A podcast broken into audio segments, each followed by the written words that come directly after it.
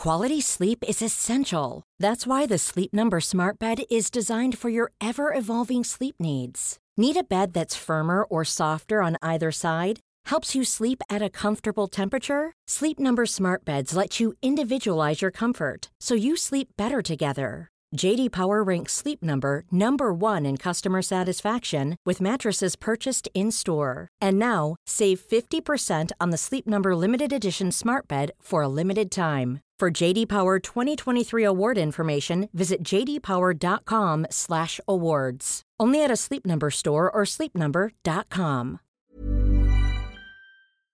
So, Peter, I first interviewed you seven years ago, which feels like a different historical era, frankly. Quite a lot has happened since then. But I remember, I think I started that by asking your your views, kind of just sketch your opinions on the on the preeminent politicians at the time. That was still David Cameron and George Osborne. Let's start with Boris Johnson. I'm interested in your thoughts on his. We'll start with his moral character. I, I don't think he'd claim to have one. Uh, the thing, I mean, I have met him a bit. When he was editor of The Spectator, we got together in a sort of prank against Michael Portillo, uh, which involved me uh, putting myself forward for the Conservative nomination for Kensington and Chelsea. It was fundamentally his idea. I played along with it, published a book. He was uh, he, he was an enjoyable person to deal with. I find it. I wouldn't say impossible to dislike it, but I've never, I've never, I've never disliked him personally.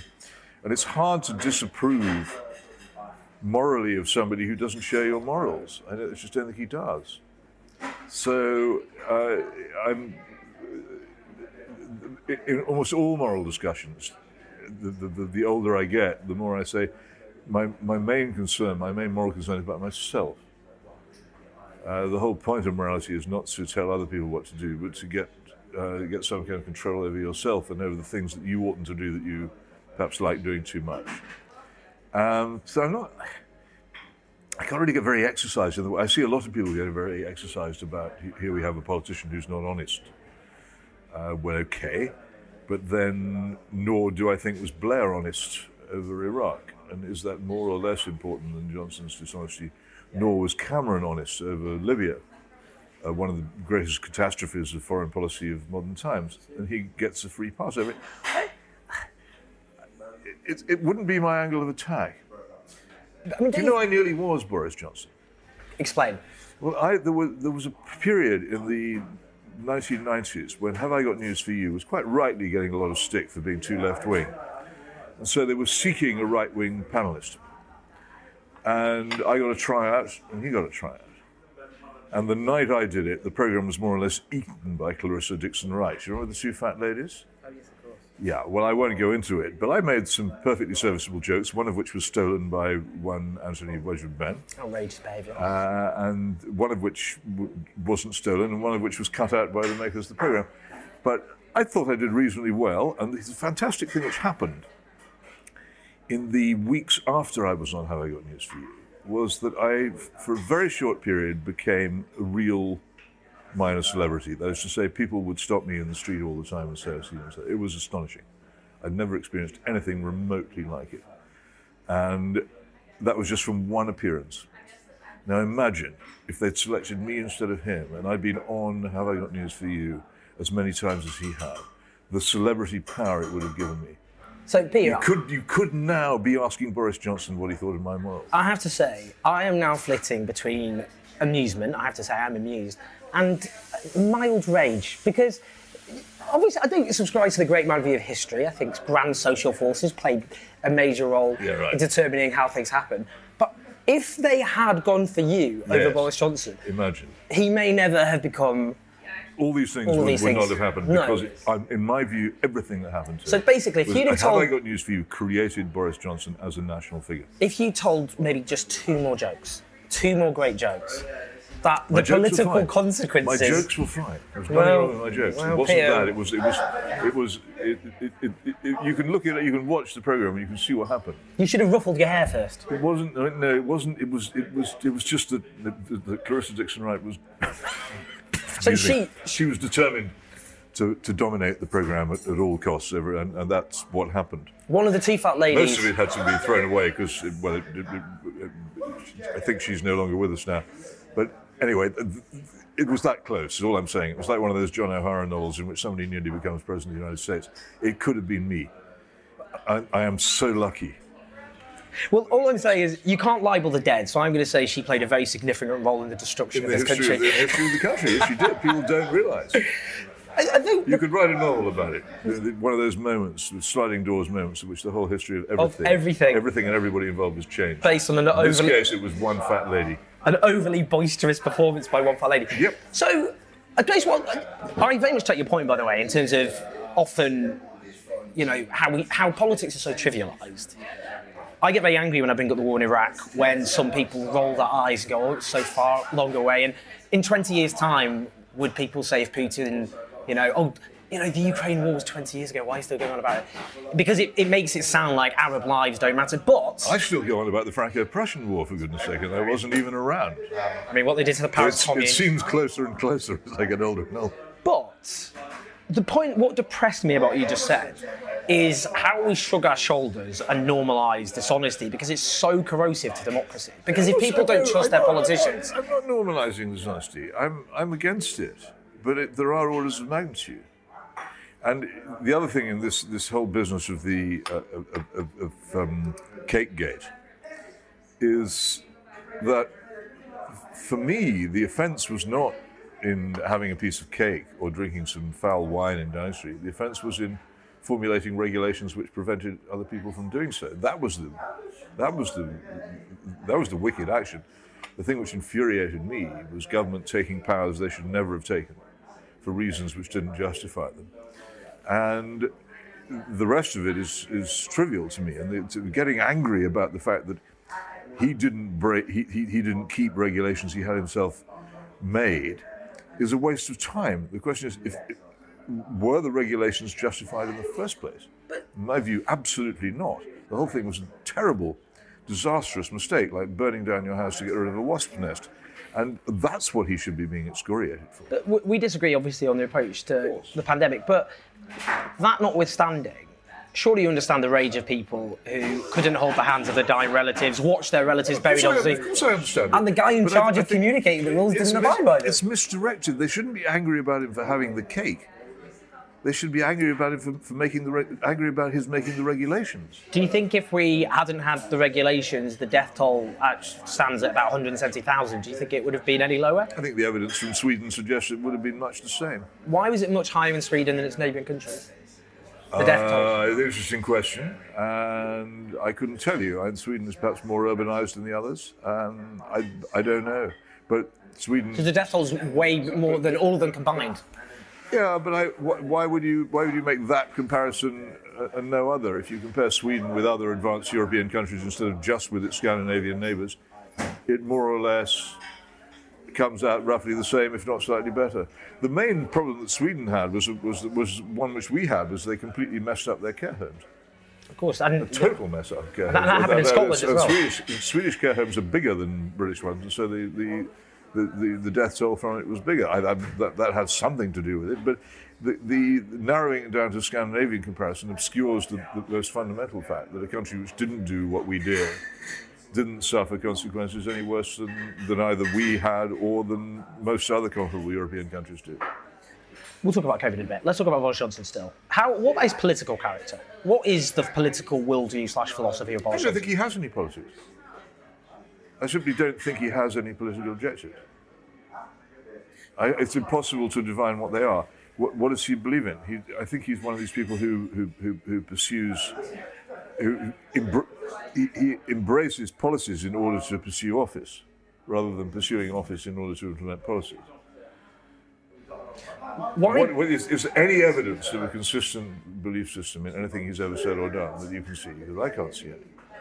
It strikes me though with the Tory kind of trauma or tumult going on, that when David Cameron and George Osborne were dominant, the, they had an economically pro-austerity, what I call an you know kind of authentic neoliberal roll back the state approach. But they were seen as being socially liberal. I would question that given their policies in rhetoric and immigration, but that was how they were seen.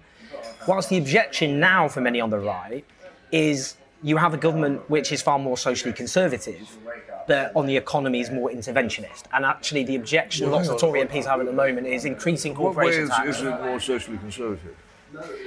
well, what deporting migrants to Rwanda? Well, one has to point out they haven't actually, as we sit here, deported anybody. No, they want to.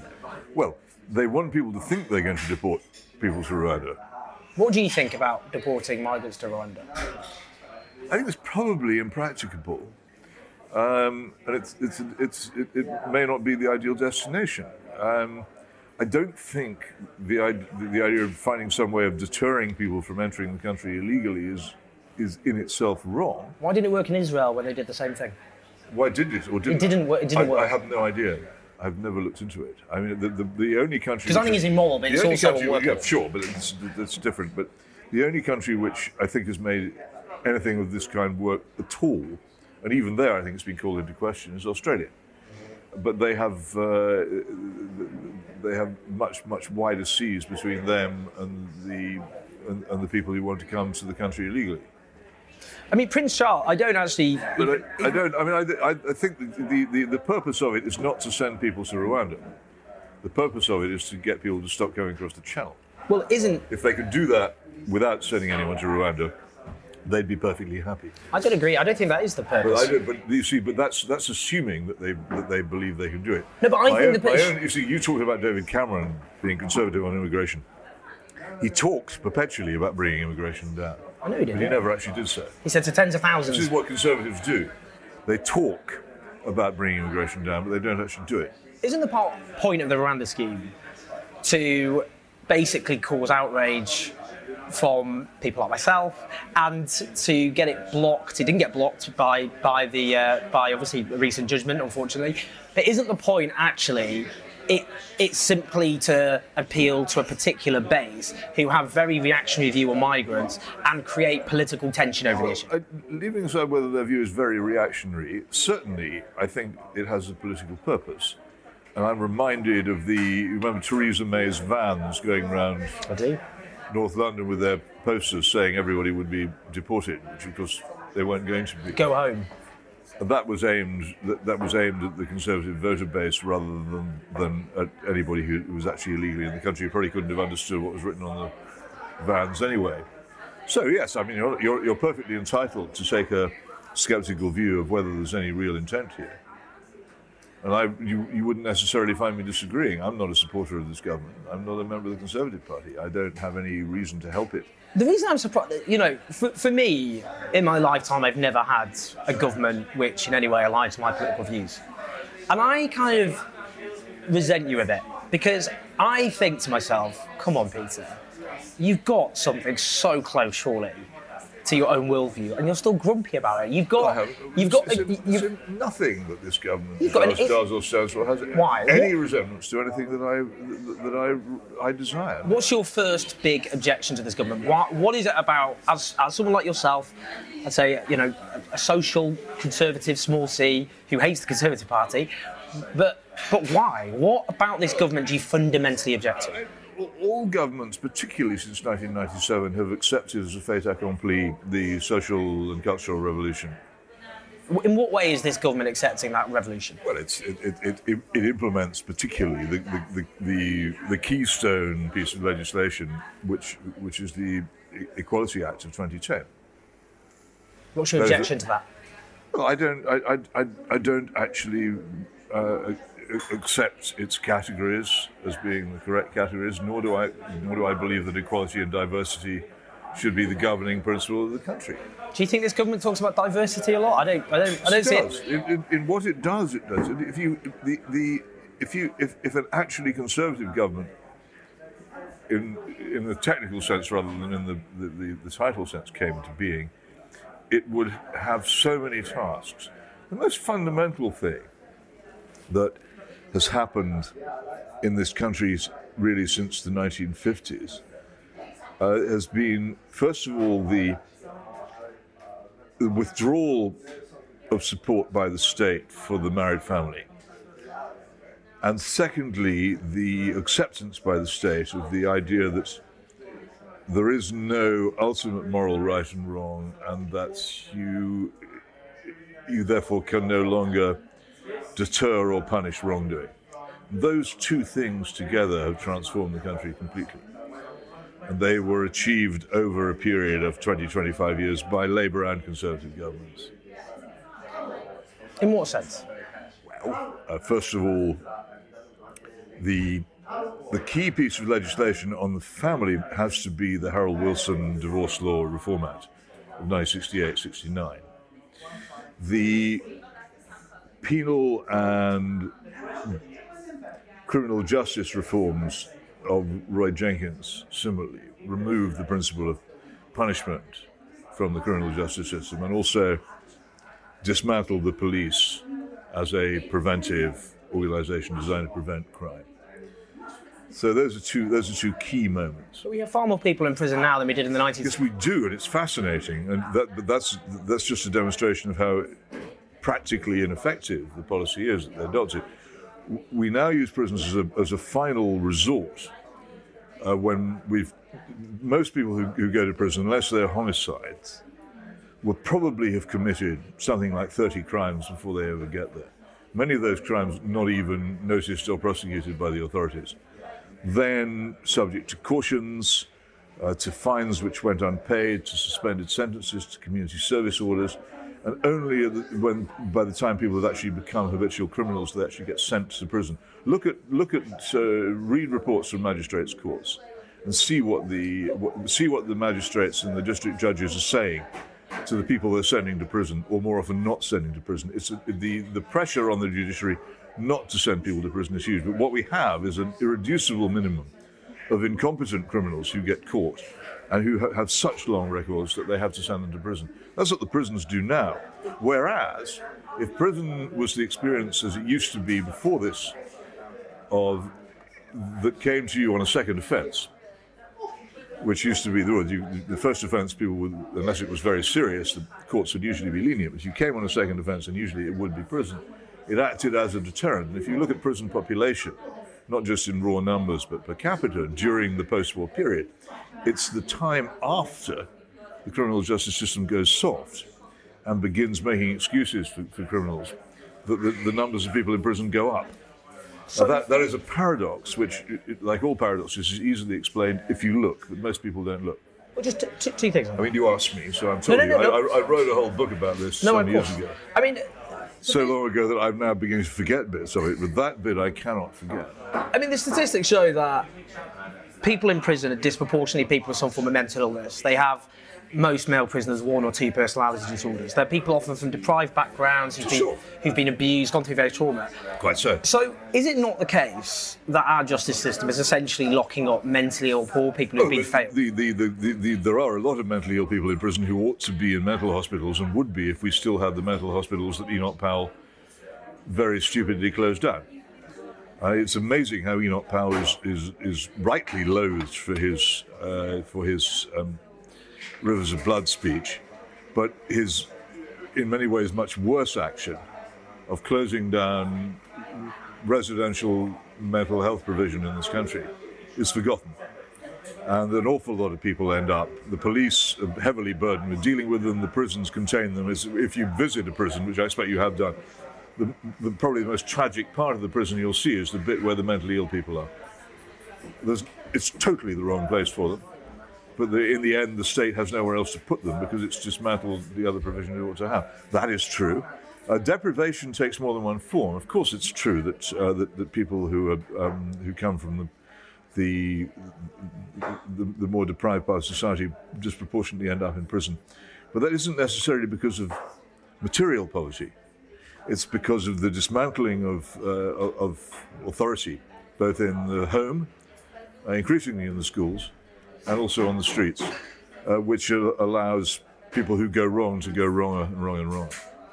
And it's, it's the if the middle class family breaks down, then generally, you know, there are two comfortable homes, there are seriously organised arrangements for the children to be looked after. If a poor family breaks down, uh, there are serial boyfriends in the house, many of whom don't like the existing children. Uh, there is chaos Uh, there is an almost total absence of responsible examples uh, or authority figures. Before I ask you about the family, So you would get that. That so it's not surprising that you would find most crime among the deprived. It's perfectly possible to be poor and to be well behaved, and many, many millions of people throughout history. You look at this country during the 20s and 30s. The poor people of this country living in circumstances of deprivation we would find unimaginable, almost totally uh, free of crime. before I ask you about the family and marriage again, because I, mean, I am interested in that, why do you think in Norway, who has a justice system based, which has a justice system very much based on rehabilitation, where sentences are shorter, and where prisons, I'll be honest with you, are kind of, as far as the Mail or the Daily, the, the Mail on Sunday would be concerned, would be this, you know, outrageous, idyllic settings and surroundings. Why is their reoffending rate so much lower I don't know. than that of Britain? I've never looked into it. I mean, it may But be do you not it think that'd be an interesting it point for you to consider, given- It may be that it's quite difficult to find out a lot of this stuff, and you have I haven't had the time to do it. It may be that in Norway, um, being a much smaller society, in which I would imagine it's much harder to get away with crime without people knowing, that they get them earlier on. I don't know. But it's just I because they I, can't, a, I can't talk about it because I don't know. which is the US has a high reoffending rate and a high crime rate, but a very punitive justice system. Norway, a very a, a, the opposite form of justice compa- system and a low I don't, I don't compare this country with, with, with other countries with totally different social structures. In the United States, I think we, we have to accept it's a very different country from Yes. this country, and, and indeed the south of the USA is a very different country from the north. It is. Uh, and And west from east. are very different. No, the north and the south is the That's biggest Yeah, difference. But I compare this country now with this country as it was.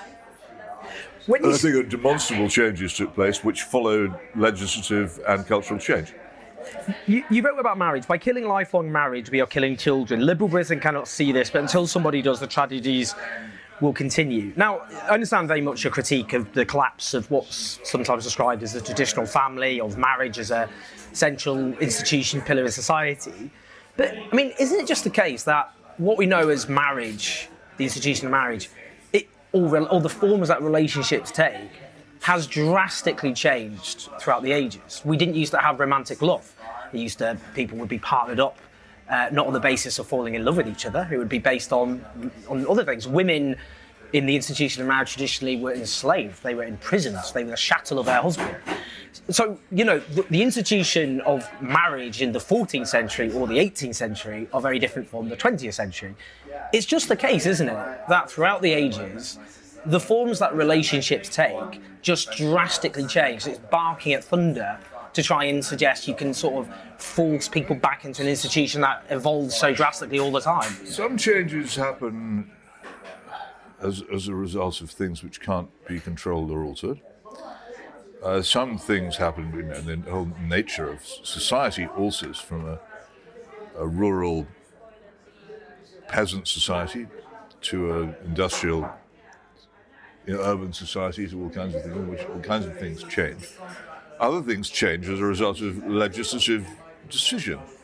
It may be that um, I don't I don't have any. I, I'm not a propagandist for the past. I don't say that everything that happened in the past is better than what happened in the present. I say that the, the principal activity of anybody with any influence over events is choosing the future. And I'm saying that in the period when we undermined marriage, particularly in the 1960s, we chose the wrong future and we pay for it all the time. I, it, the, it, the, the society which existed before the 1968 Act was not all that different from the society we have now. The principal difference between the two, uh, one of the principal differences between the two, is the fact that marriage is, is, is now so easily dissoluble. Isn't that simple? I mean, if two people Didn't have to happen. But if two people no longer love each other, it, they they need to. I mean, look, the Children's Society did a study which suggested no, that. no, you just quickly, divorce isn't permission to separate. Divorce is permission to remarry. right. Two completely different things. People, if people don't wish to stay together, then then no law is ever going to force them to stay together. But if you make marriage a state of life with considerable privileges and responsibilities, something which you can do serially and which you, the, the, the principal promise which the contracting parties make is broken, then you change the nature of the society in which it exists. And there's no other area of law in which this is the case. If you if you don't pay for some, if you buy a new computer and you don't pay for it, uh, the person who sold it to you will come after you and eventually, if you won't pay, into, in the county court. And because you have broken your side of the contract to pay the bill, the court will side with the guy who sold you the computer and make you pay. But isn't that different If you, because wait a minute, if you if you if you if you break a marriage, then the court will side with the person who breaks the contract. Yeah, but the difference between if you buy a computer and you don't pay for it is you're imposing a financial penalty for which someone else suffers because they have burdened the cost. No, of I'm just talking about the enforcement of promise. No, I know, of course, but it's different, though, isn't it? Because what harm has done to. purposes, One of the purposes of law is to enforce promise. Sure. People should be able to, to keep promises, but sometimes they don't, and if they don't, the law is there to reinforce the promise. But I mean, in u- it's a unique feature of law that the, the, the promise of marriage uh, is one which the courts will not back. It, but it's surely. In fact, just- well, they will actively side with the promise breaker against the promise keeper. But it's an unrealistic absurdity, surely, to presume that you could ever treat whatever the marriage vow says. I understand. I've been to many weddings. I know what the marriage, I know how the vows go. It's a ludicrous fantasy to think that anybody could really promise, regardless of circumstances, that they will never part from the person that they have pledged to marry uh, in 5, 10, 15, 20, 50 years. That's To just an which I can- absurdity. I can only reply, that is your opinion, and this is not mine. I want to talk about Keir Starmer. Now, you said you said he belonged to a Marxist faction. It's true. He was part of a left-wing collective. Uh, but so were you. You've changed. Yes, obsessed, have. obsessed with green politics and sexual revolution, well into his adulthood, and has never said he was wrong. And who will now be surprised. And you talked about there'll be this potential for permanent revolutionary uh, majority for the hard left. Now, let me just put this, make this very clear. Someone who's on the radical left. Keir Starmer stood for the Labour leadership on we talked about deceit we talked about dishonesty. He stood on a platform essentially of Corbynism without Corbyn, of radical domestic policies, of party unity, and he completely reversed all of those things. So your nightmare, which you've painted of Keir Starmer leading some left-wing radical government, I would just very politely put to you, is not going to happen. Well, that depends on what you think a radical left wing government looks like. I, I think the Blair government was a radical left wing government. I think the Blair government was the most radical government this country has had since Oliver Cromwell. and you don't. Well, no, I mean, well, I, You don't because, in my We view, still have you're, in maypole my view, dancing. you're, you're unobservant and untutored in the ways of revolution. And I am observant and I am tutored in the ways of revolution. I know how it's done. I just think you would have noticed the revolution in Cromwell's no, time and people didn't. About, the whole point about modern revolution is that it is half of its point is that it's not noticeable. Right. It's the Kierkegaardian revolution where all the buildings remain standing but all the ideas change. Can it truly be a revolution if people don't really notice it? I just think under Cromwell, The people really effe- did most notice it. effective revolutions. Well, yes, but Cromwell had a very large army to make sure that people did. that's what I mean. You don't, people don't want to do this anymore. What the?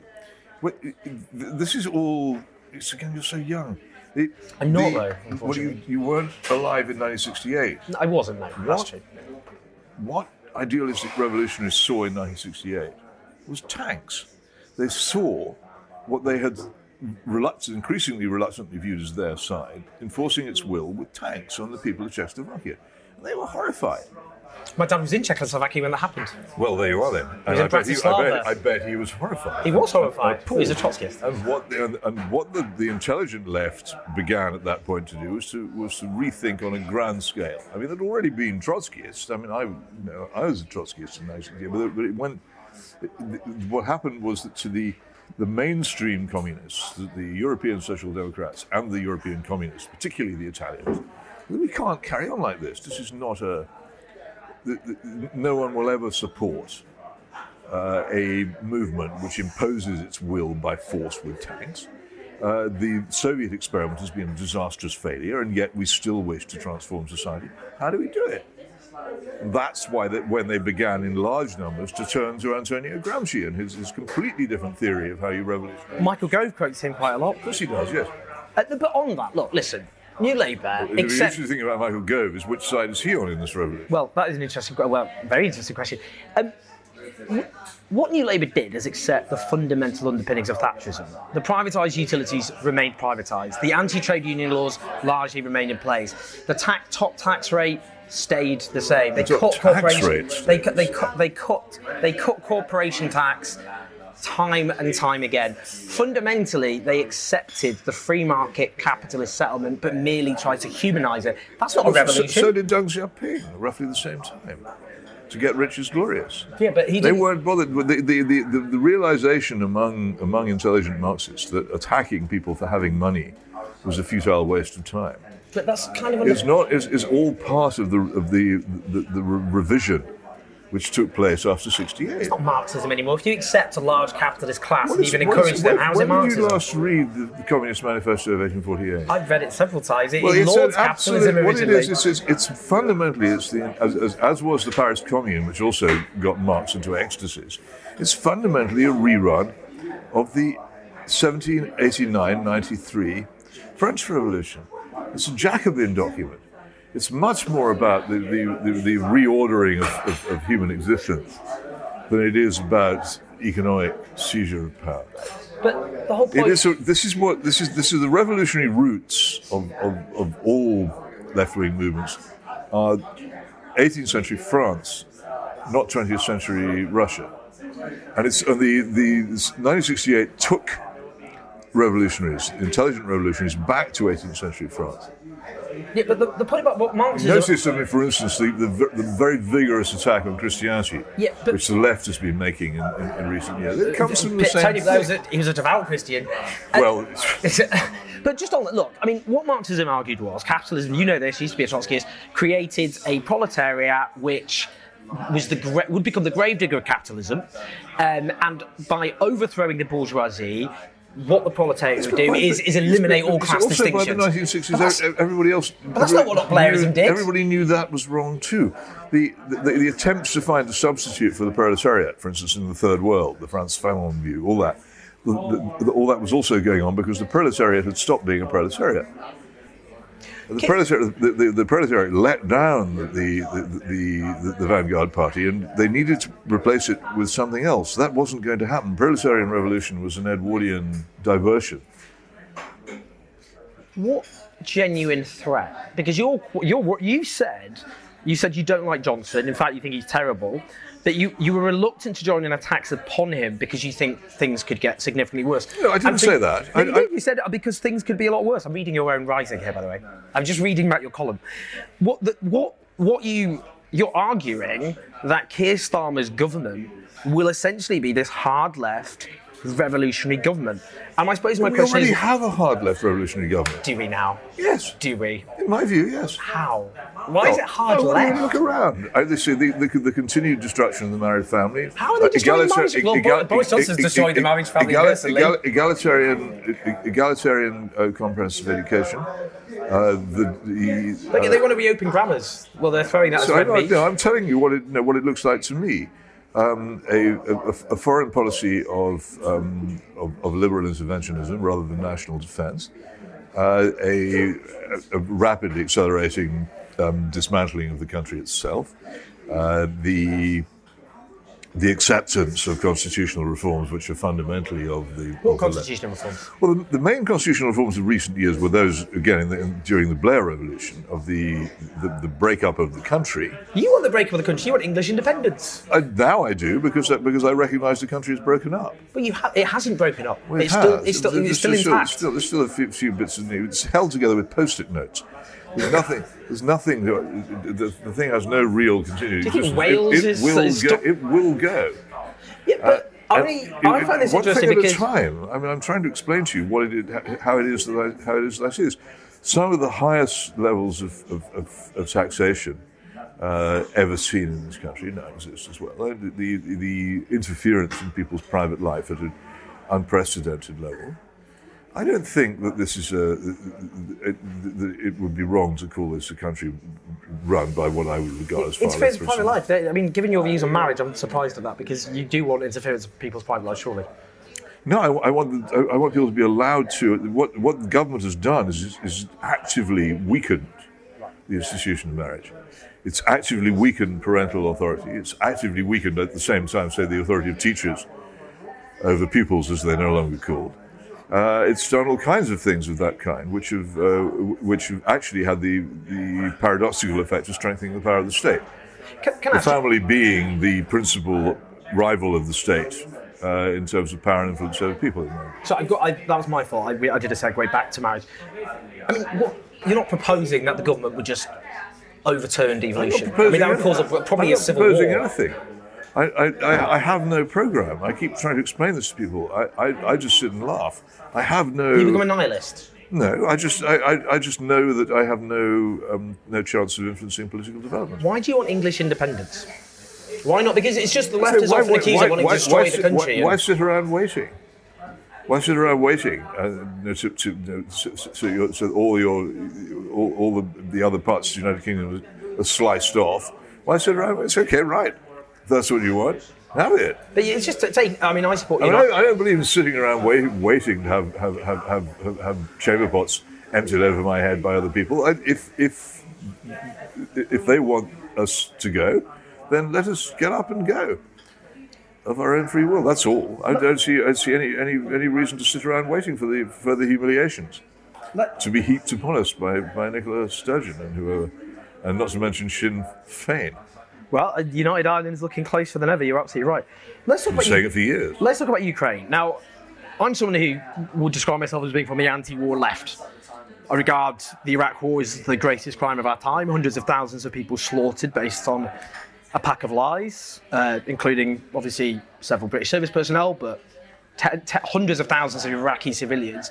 Libya, another absolute catastrophe based on a lie, as you've just pointed out. My view on what's happened in Ukraine is a kleptocratic Russian revanchist chauvinist government, which is not inspired by the Soviet Union, actually very much against, is essentially a kind of neo-czarist Russia, greater Russian, blood and soil Russian nationalist project, has, without any provocation whatsoever, invaded an independent country which democratically elected its president and unleashed a barbaric war, including laying to waste entire cities and slaughtering innocent civilians. Surely that is how we should see the war. And therefore, as someone from the anti war left, I would support arming Ukraine in that war of national self defense so that the inevitable peace settlement, which I support, is as much on the terms of Ukraine as possible.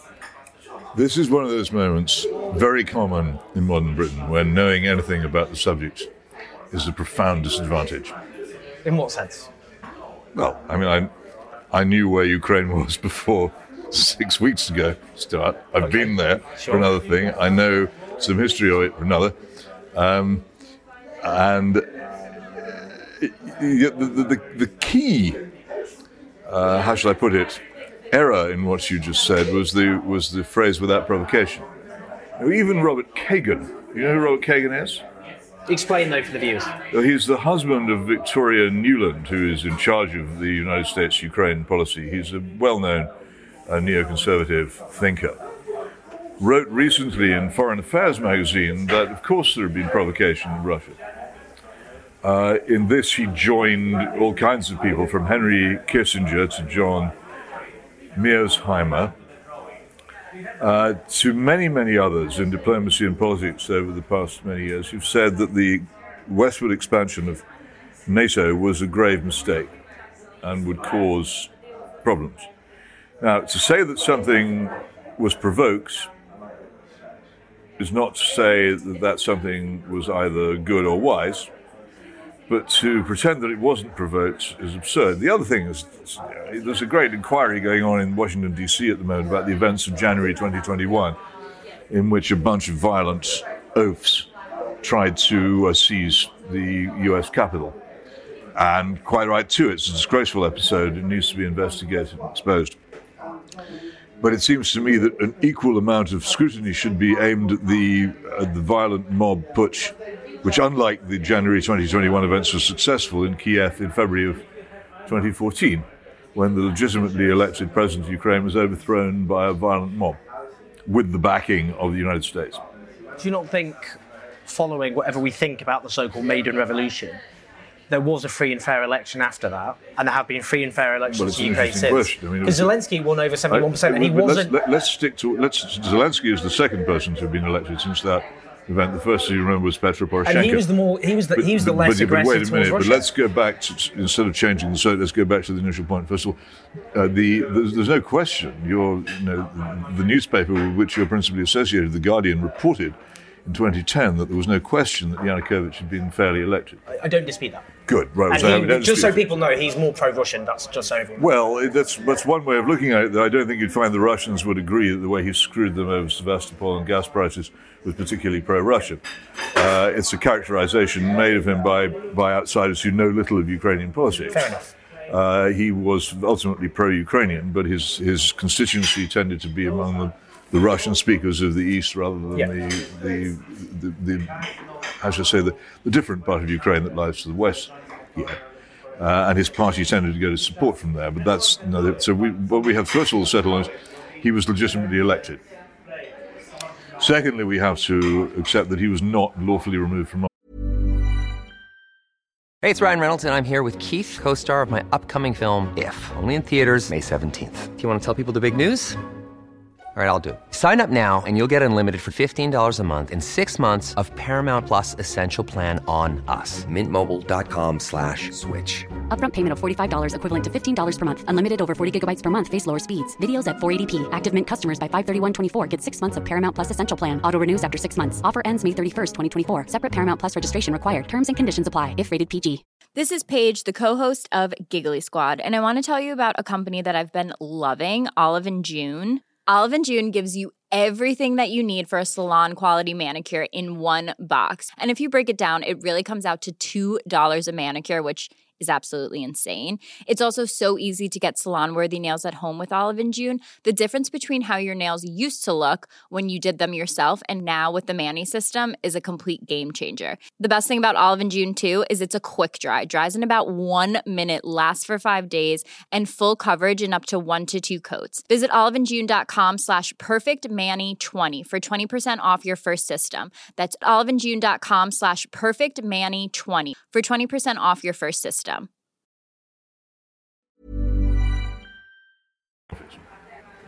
Do you know what happened?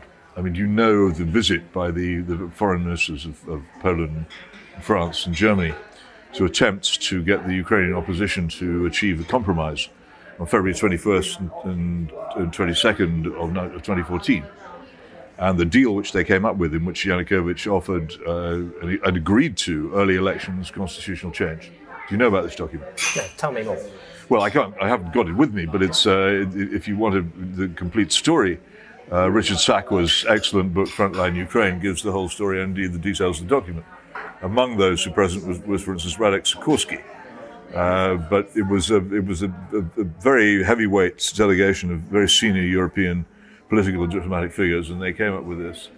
And the supposed moderates among the Ukrainian opposition speaking for the Maidan, who were supposed to sell this deal, took it to the Maidan and were told by the mob leaders uh, that they were not accepting it, that Yanukovych must go, and if he did not go, they would take arms and march on his house.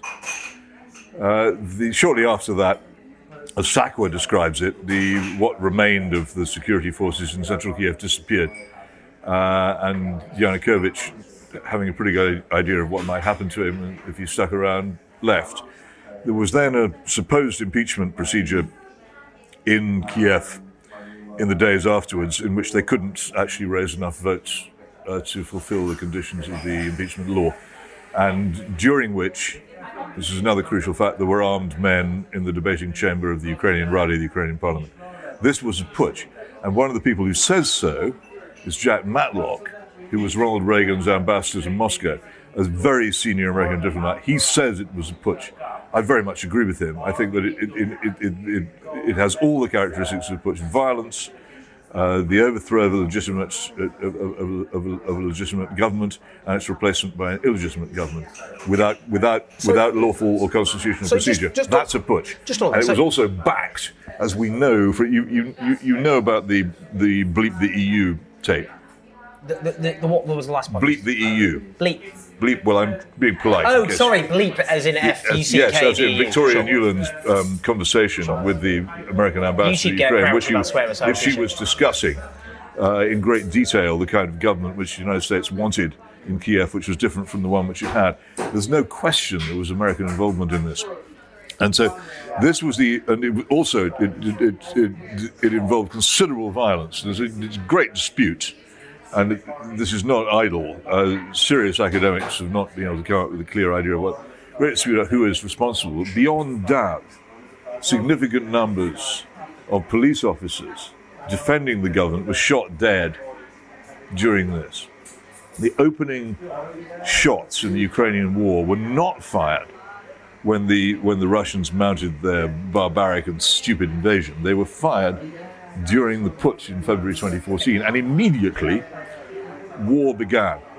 A very, very serious, East, a very, a died, very yeah, serious war in which I have to say Ukrainians behaved very badly towards Russian-speaking civilians. No, and- no, I mean, in fact, I wrote, I wrote about how human rights and Amnesty International actually This- detail this that. in war- this war- this- this- But just, just this- look, this- look, look, Peter, you, you cited Henry. This war is eight years old. It's not new. You, you, you cited Henry. So provocation. I- I- I there is provocation. Henry Kissinger, you cited, for example, did, yeah. and the reason you, you cited him because he's associated often with the hawkish foreign policy. But Henry Kissinger, who's a war criminal, is is you know he's the exemplar of real realpolitik, and his objection is his fear is the main rival to U.S. power is China, and he's fearful of Russia and China welded together block. The point I'd make to you this whole point about provocation.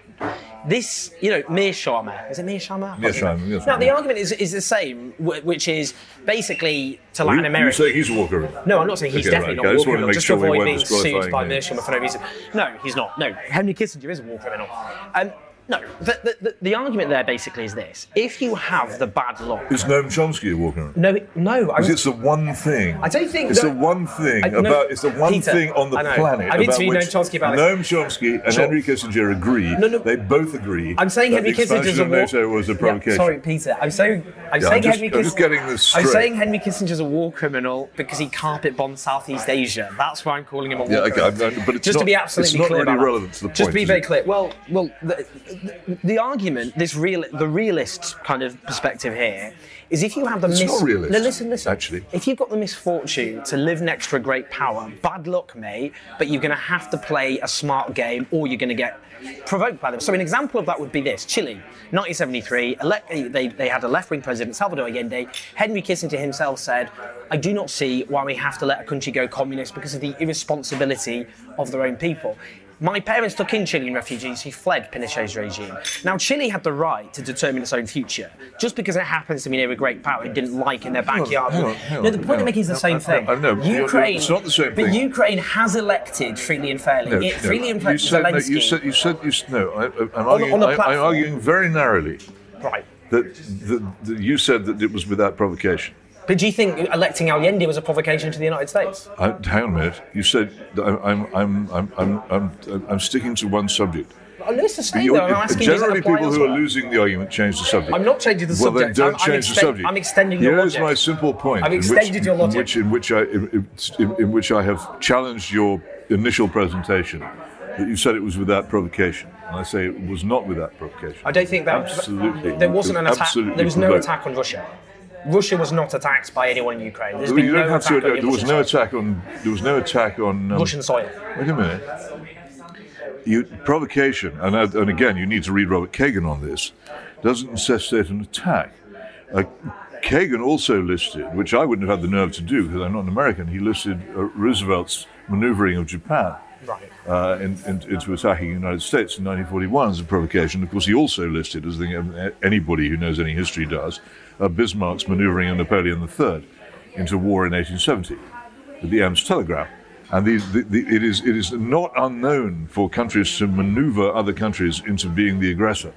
No, but the point I'm making by is provocation. there is no need And- on any and grounds of self-defense Ka- for Russia is not on, Kagan is absolutely not on my side in this matter, but he is, on the other hand, an informed Yeah, an but- intelligent person with, with, with, as we know, extremely high contacts the in the United I'm- States government. po- and he says Sure. that Russia was provoked. I, yeah, And it's, he- he, he says it's absurd to say it he's, wasn't he's entitled to his opinion. Thank you. The I'm, sure he's, I'm sure he's glad you think so. the- the point- but I'm not. I'm not trying to make no, no, out. I'm no, not trying to raise this because he's entitled to his opinion. No, I'm trying but to- it just seems- if we can't No, it just seems like an appeal to authority. That's the point, and that's a logical fallacy, Peter. There's a serious argument among people who hate Russia Sure. there's a serious argument that there was provocation in this, then I think you have to accept it's quite likely I, that there was. I, I think that's an appeal to authority, which is a logical fallacy. The Okay. point, the argument I'm saying, Not- not- not axiomatically. The point I'm just being, just to be, be very clear, I don't see how they can be. It can be deemed to be a provocation, which obviously leads to a war you oppose. By the way, it's very, very important to make that clear. But unless a country is attacked by another country, unless its citizens are attacked, its military personnel, its soil, it cannot justly claim to have been legitimately provoked into any form of armed action, and therefore no legitimate provocation took, took place, which justifies a war which has killed tens of thousands of people already, including working class Russians who've been lobbed into this horrendous war and ripped from their families at the age of 19. I don't agree. I mean, it's a very interesting doctrine, but I don't agree. And I think that you can, it's perfectly possible to provoke uh, countries without um, without actually attacking them. And indeed, it's uh, it, it can be a very useful tactic in war, as as uh, as, as Kagan pointed out. And the provocation has been a very long one. I, the other person who I've waited till this point to mention here is George Kennan, the inventor of the of the whole diplomatic strategy of containment of the Soviet Union, who came out of retirement I know. uh, to warn against NATO expansion on exactly these grounds. It's, there's no shortage of people. Putin himself, in his speech at the Munich Security Conference, said, "What is all this for?" And the the, the response the year afterwards at the NATO Bucharest conference to Putin saying, "Why are you doing this?" was not, "Oh, well, let's consider this," but an offer heavily sponsored by that genius of military and diplomatic uh, strategy, George W. Bush, an offer to Ukraine and Georgia that they should they should become members of NATO. Very strongly, I have to say, against the advice of many European Union leaders who thought this was an act of folly and indeed provocation. And so it turned out this was not an unpredictable crisis. This is a crisis that's been predicted since, say, George Kennan Yeah, began but- to warn against it But the thing is, Peter, back in I, I, 1998. don't, I don't support NATO. If there was a referendum in this country, I'd vote to leave NATO. So just to be absolutely clear about my own position and credentials on that issue, the point I would put to you is this. There isn't going to be one. No, no, no, no, no. I think this is. I, I want you to engage with this point because I think it's an important point. No. Well, let me just put it to you, and then you can decide whether to engage with it. From my perspective, Western power, Western imperialism, is responsible for the greatest global crimes. Iraq being most notable recently. I could go back to Vietnam. Henry Kissinger we keep citing. Uh, whether it be obviously you could cite Libya.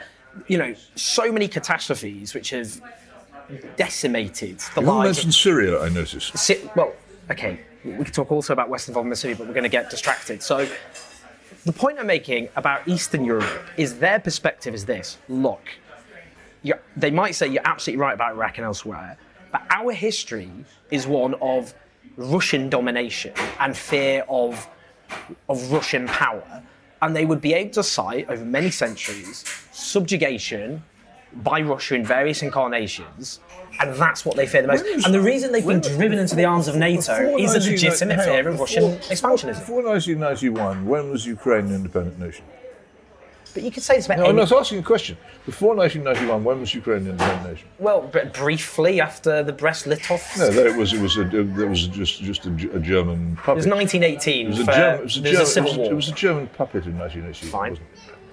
When was Ukraine last independent? Well. Kurdistan's never been an independent country, but I see Kurdistan as a nation. Do you I'm think not saying a that, nation? But I haven't said it isn't a nation. I'm saying that Ukraine's independence, in its current form, yeah, dates from 1991. Yeah. How was it obtained?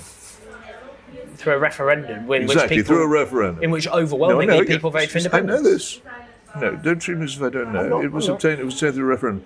Did Russia uh, offer any resistance to the outcome of that referendum, or prevent Ukraine from from? Well, a from- previous- Did Russia prevent? Under previous did- administration, no, it's a different no, administration. no. Did Russia prevent Ukraine from becoming independent, or in any way hamper Ukraine's independence, or do anything No. to, to get in the way of Ukraine's independence? No. No, for many, many years afterwards, there was no conflict between the two at all. Do you think Putin, if he was in charge at the time, would have allowed that to happen? I don't think so. He wouldn't have had any choice? Well, I'm not sure about that. You But see, you're talking about, yeah, I don't I'm like not, Yeltsin, I'm not but going to go into this, you know, theorizing about what you know, Putin supposedly wanted to re-establish the Soviet Union. If you want to believe that, you can. I don't. I don't. No, I don't. Okay. I think don't he wants the Russian Empire. I don't think he wants the Russian Empire. It's it's not. Ukraine is an independent country. The country which began um, uh, arming and equipping and giving military advice to Ukraine from 1991 was which country? When did American, when did American, I've told you the answer to this, when did American military aid to Ukraine begin? The moment it became independent. Okay. 1991. And a quid pro quo was nuclear became- disarmament in 1904. No, Ukraine never had any nuclear weapons. It did. No, Ukraine had on its territory nuclear weapons belonging to the Soviet Union. It had nuclear weapons in the sense that Britain had had um, had the American uh, the American missiles stationed in, in, in Holy Loch. There were no. The Ukraine never had never had control over the, over Soviet nuclear weapons. Uh, it never had the launch codes, and it wasn't able to secure them. it's a fantasy. Any more the Kaz- reason- the- Kazakhstan makes the, The reason, same the reason I don't accept fatuous argument. Ukraine was never a nuclear Okay. power and didn't give up being a nuclear the, the, power. the reason just But quick, it, the, the, the, to, the extent that it's at all relevant to the point, uh, but I, I, I have to correct this factually. The within months of Ukraine becoming independent, it began to receive uh, uh, Right. American advice and aid. okay. For why? Well, I, I mean, look, I don't. I'm not. I'm not an apologist for U.S. foreign policy, so I'm probably the wrong person No, I'm to, just saying. to, to it's- it's- interrogate on that basis. you're the person who says there's been Yeah, no. they want to you're the person who says there's been no provocation. No, I mean, if if Scotland successfully achieved independence, say in September this year, if they managed to hold the second referendum and, and the independence side won it, and immediately Chinese military advisors arrived in Glasgow, what do you think the response would be in London? I mean, What do you think we'd say? But- uh, What do you think we'd do? but I think the reason. I mean, even in, the, the, the, I've uh, absolutely no doubt The reason that, we're- that the a, reason government, we're a, government, disagreeing in- government in London, if Scotland declared independence, would say, "Okay, this is your wish." I hope they'd be as nice about it as possible. They certainly wouldn't say, "Right, we're coming for you," uh, Well, nor, yeah- nor, nor would there be any hostility. But if immediately, yeah, sure. But after, a if there peace- was any, after a peaceful departure Right. obtained by a referendum, the a neighbouring country begins to accept military advice from a from a from a distant foreign power. Yeah, but, It, but it- Peter, it- me, it- it begins to it begins to start people wondering what's going on. Have you Peter, are, are you, Peter, are you let me familiar with Zbigniew Brzezinski's book, The Grand Chessboard, Ca- and his theory of the importance of Ukraine? Yes, I, I, I mean, I know that I'm not. You know how he how he, he views Ukraine as being strategically the most important. Just on this, can I, can I just respond? You just made such a long point there in many different subpoints. Okay. Now, You make some long points if, as well. true. If there were Chinese military advisors, if, if Scotland, an independent Scotland, moved into the Chinese military orbit, there's no question that would receive a hostile reaction from the Westminster wouldn't government. If the Westminster government then responded by invading Scotland and wiping out, Ab- Ab- listen, wiping out Aberdeen, there would be nothing more to say on that other than that is a monstrous, unprovoked, unprovoked invasion. Yes, but you see, I'm not. First of all, I'm not arguing that, uh, as- as you've as you've rightly, But I don't regard that as as, as, you've right, as you've rightly pointed out, I'm not arguing that the that the, the Russian invasion was justified or right. I am saying it was provoked, and I'm saying it was provoked over a very long period of repeated. Uh, of, of, of repeated, in my view, stupidity. If you ignore someone with the intelligence and experience of George Kennan, No, then you're stupid. It's, it's appeal to authority. That again, look, just It's not an appeal to authority. It's, I- an, it's an appeal to experience, Peter, and it's also the- it's an appeal to fact. The point, the, the point you- I wanted to make, listen. Please let me let, let just Yeah. make this point so you can engage with it. I'm not, I want to be clear what it is we're arguing about. Yeah, of course. But if you listen to what Putin or Medvedev or all the other senior Russian officials around them are saying, they are making very, very clear that this is about greater Russian nationalism. They talked about de- you speak Russian? De- no, but I've read the translations, which I, I presume are not being fabricated. Not fabricated, De- but- No, listen. De-Ukrainization. Putin's speech on the eve of the invasion of Ukraine, Yeah. where he ranted about Vladimir Lenin for creating the entity of Ukraine and how it wasn't a legitimate entity. The whole basis, the rhetoric of the Russian regime. Is that Ukraine is not a legitimate political entity? Where does he say that? That it doesn't. Ha- that's Where- what he where- said in that. That's where- what he where- said in his speech. Where did he say it? What is the quotation?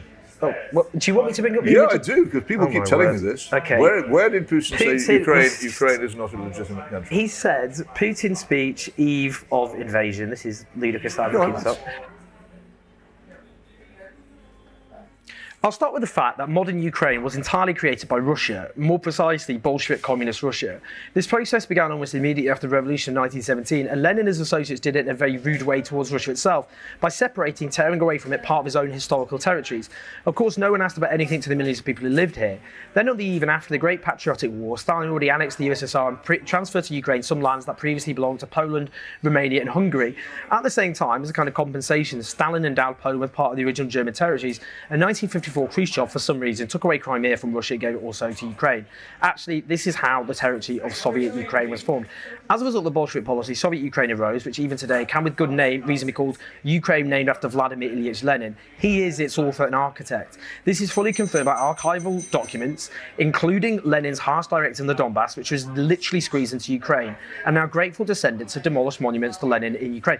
The point he's making there is Ukraine is not illegitimate. It's not illegitimate. He doesn't say that. You, clearly can't a an find you can't find the words there because he didn't say them. Right. A, there is a long and complicated argument about the nature of the of what was the Soviet Republic of all Ukraine. countries are arbitrary. No, I a mean, all There is a, there are is a arbitrary. there is a long and complicated argument about that because it, because if you were trying to design a country to, to function independently as Ukraine, nobody would choose the borders which Ukraine has. But it, it's not. He's not at any point saying Ukraine is not a legitimate country. People constantly say this. The words are not there. When, why The does words Med- are not there. So, okay, does- I- what- any, any, what does- any- any more than Jim Callaghan said, crisis, what crisis? He didn't say that. But What- people are constantly telling me he said it. Argue about what he actually does say, which is a, a, a much more complicated. What does Medvedev, the former prime minister and the stooge president of Putin, when he talks about de-Ukrainization, what do you think he's talking about? I don't know. Oh, come on. I don't know. Come on now. I don't know De-Ukrainization is just look. It, it, is it most extreme? Is genocidal rhetoric? Let's just be brutally honest about it. If you I say we're going to I- I- de-Britify Britain, what, are we talking what about? the, what, what's the context? What's he? What, what's he? What, He, what's he saying? I'll bring it up if you want. De, that Ken, we can bring up these quotes. I think. No, no, we, I'm not. We, we I'm already not, have a I have, different I'm, not. I'm not. I'm not contesting it. I just, I just don't know. I just don't We- know this. we- I- we have a different- I just- no, I just don't know what it is you're referring to. I'm asking you what he actually said. Okay. If you, if you tell me what he actually said, the word by itself doesn't tell me much. Well, so he says, well, he talked as well. He said, deep Ukrainization is a fictional concept fueled by anti Russian poison and an all consuming lie about its identity is one big fake. This phenomenon has never happened in history and now it doesn't exist. Ukraine, he said, will suffer its own fate, having tra- mentally transformed into the Third Reich. Having written down the names of Jews and Nazi henchmen into history books, there, there she is, there she is, dear, such Ukraine. Ukraine, Russia's most important Hang on a minute, goal he is to he- change the he- bloody he and seems- full, he- he full of false He seems there to be denouncing de-Ukrainization as something he, he doesn't accept. No, no, he, no, he said deep Ukrainization. He's talking about how Ukraine, Ukrainian. No, I thought I thought you. you he talked about de-Ukrainization. as well to, to reverse that process. Okay, well, I don't know about that. I mean, it seems to me to be a, a, a diversion from the point. Well, no, but I'm saying the rhetoric The of the Russian regime is hostility to the very concept of Ukraine as a nation. What are we arguing? We're, we're arguing that. I'm arguing about when did this war start? But I'm Was saying it- Russia's war games are when did driven this- by when did- When did, this war start? What is it about? Right. And uh, and if you like, if you're if, you, if you're interested in discussing whether uh, whether this country should be involved in arming Ukraine, uh, then what is our interest in doing so?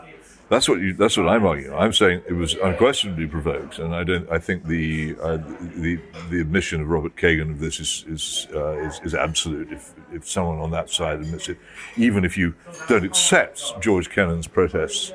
Uh, and if you don't accept Jack Matlock's def- description of the events of 2014 as a putsch, even if you don't accept that, uh, and if you don't, if you don't see any um, any any worrying nature in George W. Bush's behaviour in Bucharest in 2008, it, if you even then, you still have to accept that there is a, a serious argument that this action was. I oppose NATO expansion. No, was- but I oppose was- NATO was expansion. The point. Okay, well, like, what, Ah, but the point I'm making is, I understand why Eastern Europeans have a different perspective to me because an Eastern European will tell me, and have I've been I've been told off by people in Eastern Europe for being tone deaf on this particular issue, is they will say to me, it's easy for you to make this argument, but you haven't lived under the shadow of Russia in various different incarnations, which sees Eastern and Central Europe as its fair I'm not influence. unfamiliar with Eastern Europe myself. I know, I'm not trying to patronise you, I'm just trying to explain what I Eastern Europeans have told well, me. I'm not unfamiliar, but I, the, the, the, the truth is that the, the, the first um,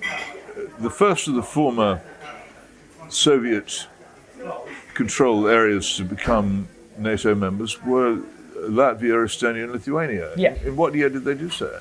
What, they, what 1990 wasn't it? When they became independent. I mean, they were annexed by think- Stalin, think- to be I fair. think, well, I- yes. Um, they, but that's not the point. The point is, I think it's. I think there were 13 years between their declarations of independence and their. I have to check this, but certainly a very lo- long period between their declarations of independence and their accession to NATO. Yeah, it was a long Well, period. during that time, uh, were they threatened with, uh, with, with, with, with Russian takeover? Well, you've got senior, you've got certainly on Russian state television pundits talking about how they need to go into the Baltic states and even attack Poland. Well, maybe you have, but I'm not asking you that. I'm asking you, was there any serious suggestion that, the, that, they, that their sovereignty was under threat? The answer is no. Putin's, you could say, he's, got, he's invaded the- in the Georgia. The answer, the answer is no. Geor- Geor- Georgia, as the Tagliavini report clearly shows, uh, Georgia provoked that, uh, provoked that event by, by, by making the attack. It was Georgian shelling that began that attack. There isn't any question. This is a European Union Commission report. And it says so, and the- it just, just it, it, it- it was it was started by Georgia, and there are interesting arguments about why that should have been, but it was. just finally on Ukraine, how do you think the war? What? How do you see a last? Because we, at the end of the day, there has to be some sort of settlement. Uh, It's an inevitability of sort of that's how war we haven't really got anywhere on on on, on whose fault it is, Well, I- uh, what the real reason is for it, or um, Well, I just- or, I don't- what, or what Britain's interest. I, I think Russia, I think Russian war aims are driven by greater Russian chauvinism and nationalism. Well, I, don't think, they're driven well, by I think. I think you, have, you haven't. You, you, you can think that as much as you like. You haven't produced any evidence for it. I think I think that Putin speech we have obviously a very different interpretation. I've of what he seen a lot of people telling me what the Putin speech meant. Uh, Why do you think he was talking about I, Lenin not cha- being a legitimate if I entity? challenge you because he's because I mean, Putin is a is a is not some great intellectual historian. No. But he, he, he, he likes to talk about history. He does. He's a long disquisition. What he's basically doing is explaining that the current shape of Ukraine, the shape of Ukraine in which it became independent in 1991, was, was as as far as I recall, he actually uses the phrase, was, was the, the result of the, the actions of the, um, the, of, the Central Committee of the Soviet Communist Party, a body for which he and nobody else has any, has any lingering respect. It was a very awkward shaped country in which to uh, it, it, it, in which to seek independence. And here is a thing which you won't like to know. Uh, but we've discussed how Ukraine left uh, the, the power of Moscow through a referendum, which was respected by Moscow in 1991. In 1992, the people of Crimea tried, under the Ukrainian constitution, lawfully to hold a referendum on the status of Crimea, in which it was certain they would have voted to leave Ukraine if they'd been given the chance, and they were, they were, they, they were forced to cancel it under threats of violence from Kiev. So it's okay. in the- it's okay for Ukraine to leave Russia under a referendum, and for there to mean, and, and, and for Russia to say, "Fine, you go." And Russia is still condemned as a dreaming Hold on, imperial hold power. on, in- Uh, but if, if, if Crimea wishes to leave Ukraine, as Ukraine left the power of Russia, then Ukraine prevents Crimea from doing so. This is historical fact. But, but can I just in 1991, in the referendum for Ukrainian independence, 55% of the people of Crimea voted for independence. Well, there's a complicated thing. What they were actually voting, they voted for independence from the Soviet Union. And the, the issue of the referendum was partly to do with the Soviet Union. I don't think there's any doubt at all. Uh, Huge numbers of people signed a petition in in 90 in uh, early '92 asking for a, a very large. Well, I'm not surprised. 45% of them opposed independence. Sorry? So that's- well, 45%, fine. Four, it's like the Rema- it's like Remainers. Look, you could say I you- you, could say Remainers petitioned like against Ukraine, 48% Ukraine of them. in 1992. Have you got that I'm referring to 1992? Yes, I have, but that's not It's that 30 long. years, 30 years ago. Yeah, but it's not This that is- long after the referendum in 1991, in which they voted for Um, if- independence. But if, if Ukraine was so confident that the majority of the Crimean people were going to vote to stay in Ukraine, why did they prevent the referendum from taking place? Well, you could say which why- they did, not could lawfully, but with but with threats of violence. Why did Theresa May stop another referendum on Brexit, It's given a- you had all these marches and petitions It's a good by question. Remainers? It's a good question, but there it is. Um, I don't, but it's it's not the one I'm asking. Well, no, I'm just saying, look, the losing side in a The point- referendum the often then try I- and want point- another referendum. The point that I'm making is that the, is that is that Ukraine, in the shape in which it became became independent in 1991, was not ideally designed. It's not unreasonable to say so, particularly the Khrushchev transfer of Crimea to Ukraine in 1954. If Ukraine isn't armed by Western powers, what would happen to Ukraine, do you think, in the current context? Well, if Ukraine stayed out of uh, stayed out of Western Western alliances, nothing would have happened. Do you think now, if Ukraine say we won't join NATO ever again, the war would just end? We, sorry, we'll never join NATO. Do you Well, think the war would NATO, end? NATO isn't, isn't necessarily the point. I mean, NATO, NATO membership doesn't doesn't prevent a NATO member from from intervening in the war in Ukraine. Britain is not, by its adherence to NATO, prevented from sending troops to fight in Ukraine or declaring war on Russia, nor is the United States. This is this fantasy that, that, that NATO membership actually prevents us from doing these things. The reason why Britain, the United States, and France, and Germany, and all the other NATO members are not doing this is not because Ukraine isn't in NATO, it's because they don't want to. If they wanted to, they have the sovereign power. In fact, the NATO treaty itself is so vague I'm just- that it wouldn't compel them to if, sorry, if, if, if, if Ukraine were a NATO Pete, member. Just a straightforward question. Article 5 If- is greatly overrated. If, arms, military arms now, Yeah. were not given to Ukraine, what do you think would happen to Ukraine in Now? the current context? If all arms stopped, like now, this second, what would happen to Ukraine, do you think? no. Would you, the I'm Russians not- would just I'm- march all the I'm way not, through, not, surely? not a military expert. well, they'd take Kiev, wouldn't they? I don't know. Do they want to take it? Well, I think originally they wanted a lightning strike in Kiev. That was their. I mean, they just went into Bucha, murdered huge numbers of innocent people, uh, put them in mass graves, raped people. So we know that. I mean, the, the, the war is horrible, and if you don't like atrocities, don't have them. But I don't. I'm not. You know, I'm not defending the war, nor am I defending the invasion. but I'm saying they what wanted I to don't take know, What I'm saying is, I don't know what the objectives. Why did they have a convoy go to Kiev? I Kiev? don't know. Well, because they wanted to I take. don't know. They wanted to take I don't know. You don't send a military convoy on the way to a capital unless you want to take the capital. Are you? Uh, have you? Have you? Have you done the, the, the Camberley staff course? Are you? Are you expert in, in, in land warfare? Because I'm not. I don't know why I- they did you it. don't have to be an expert in military warfare to know that if you're sending a massive armed convoy on the way to a city, you probably plan to take the city. Otherwise, why would you waste all that resources? There are Just arguments, just to go I for a don't, trip through the know. Ukrainian countryside. the, the, the question then you have to ask is why they didn't do it. But it's not. Um, it, it, it's it's it's not of any interest. What is the purpose of this invasion?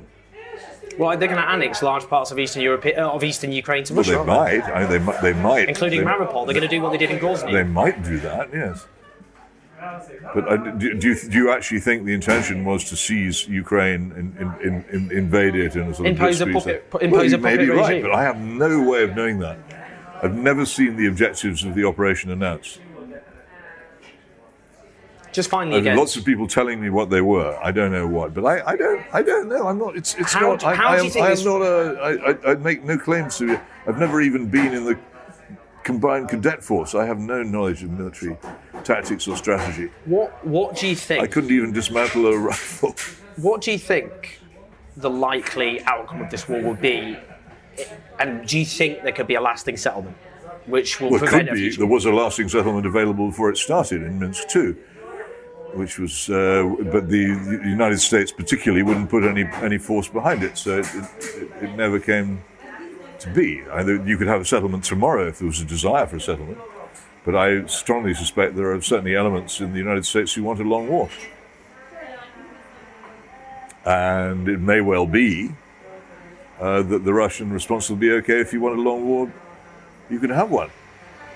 Do you think the likely outcome of this, in terms of the decline of Western power, the context of the decline of Western power? Because the reason, as I mentioned Kissinger before, he's his concerns about the Ukraine conflict is for people like Kissinger, the main strategic rival to the United States is China, and the lasting outcome. There is something in what he says, isn't Well, there? the lasting outcome is likely to be Russia ever more firmly as a junior partner um, in the bloc. Because the whole point of Nixon going to China, of course, was to divide uh, the Soviet But- but Union in- and China. In those So days, the Soviet Union was a was a global military and Russia is an and enfeebled political state. power. And Russia, Russia is a is a is a is a is a rust heap with the gross domestic product size of Italy. Yeah, with a much bigger population, so per capita much lower. Yeah. So do you think that's the likely outcome of all of this actually for the West is bad news because for Western strategic interest, because it will mean a power bloc led by China, maybe even India. I mean, India and China historically have had rivalries, but they've moved closer together. See, I have no idea. I, but what I can say is, I can see no sense in this. Uh, if you would, if, if uh, uh, the United States or Britain or Russia were trying to run intelligent, self-interested foreign policy, I can see no sense in anything that any of them have been doing for the past several months. It's all stupid. But the problem is that any reading of history, you will find that most people behave stupidly most of the time, so that's nothing new. But it's stupid. What is the point of it? What does the United States gain? What does Europe gain? What does Ukraine gain? What does Russia gain? What does Britain gain? Nothing. It's just piles of corpses.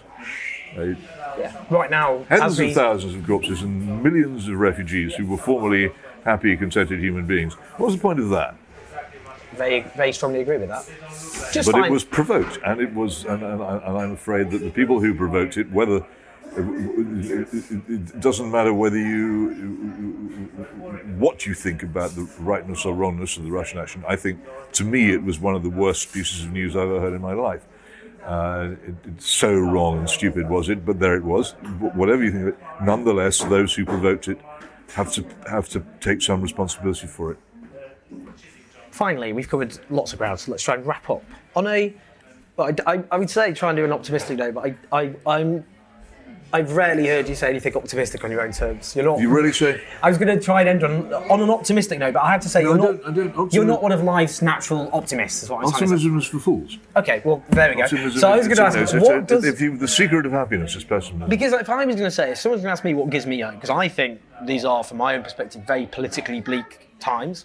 Uh, but what gives me hope, I always think, are, are younger people who I think are, have, have suffered tremendously over the last 15 years. Austerity has disproportionately affected them.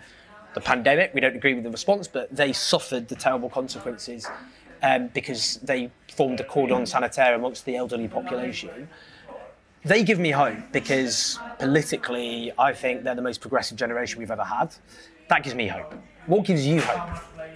Oh, all my hopes are religious. I have no, I, I, I have no material So the next life. political hopes. Well, it for no, for eternity.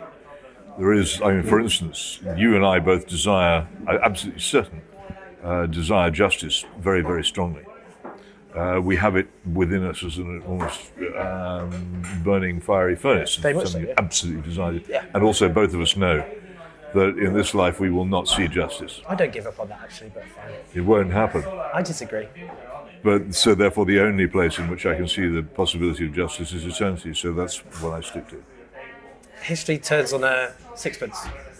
Things can change very, very quickly if you look throughout history. Very Oh, yes, dramatically. yes, they often can. for the yes, worst. as you say. On that, on that optimistic note, Peter, it's been a pleasure as ever. Thank you for listening, everyone. I hope you found that educational, interesting, engaging, and all sorts of other things. Do support us on patreon.com forward slash owenjones84. You keep doing the podcast and the channel uh, with our incredible team's work, or use the support function in the description. And do subscribe and leave us a review, please. Some stars, any of those things. Um, but otherwise, lots of love. Hope you're well. Speak to you soon.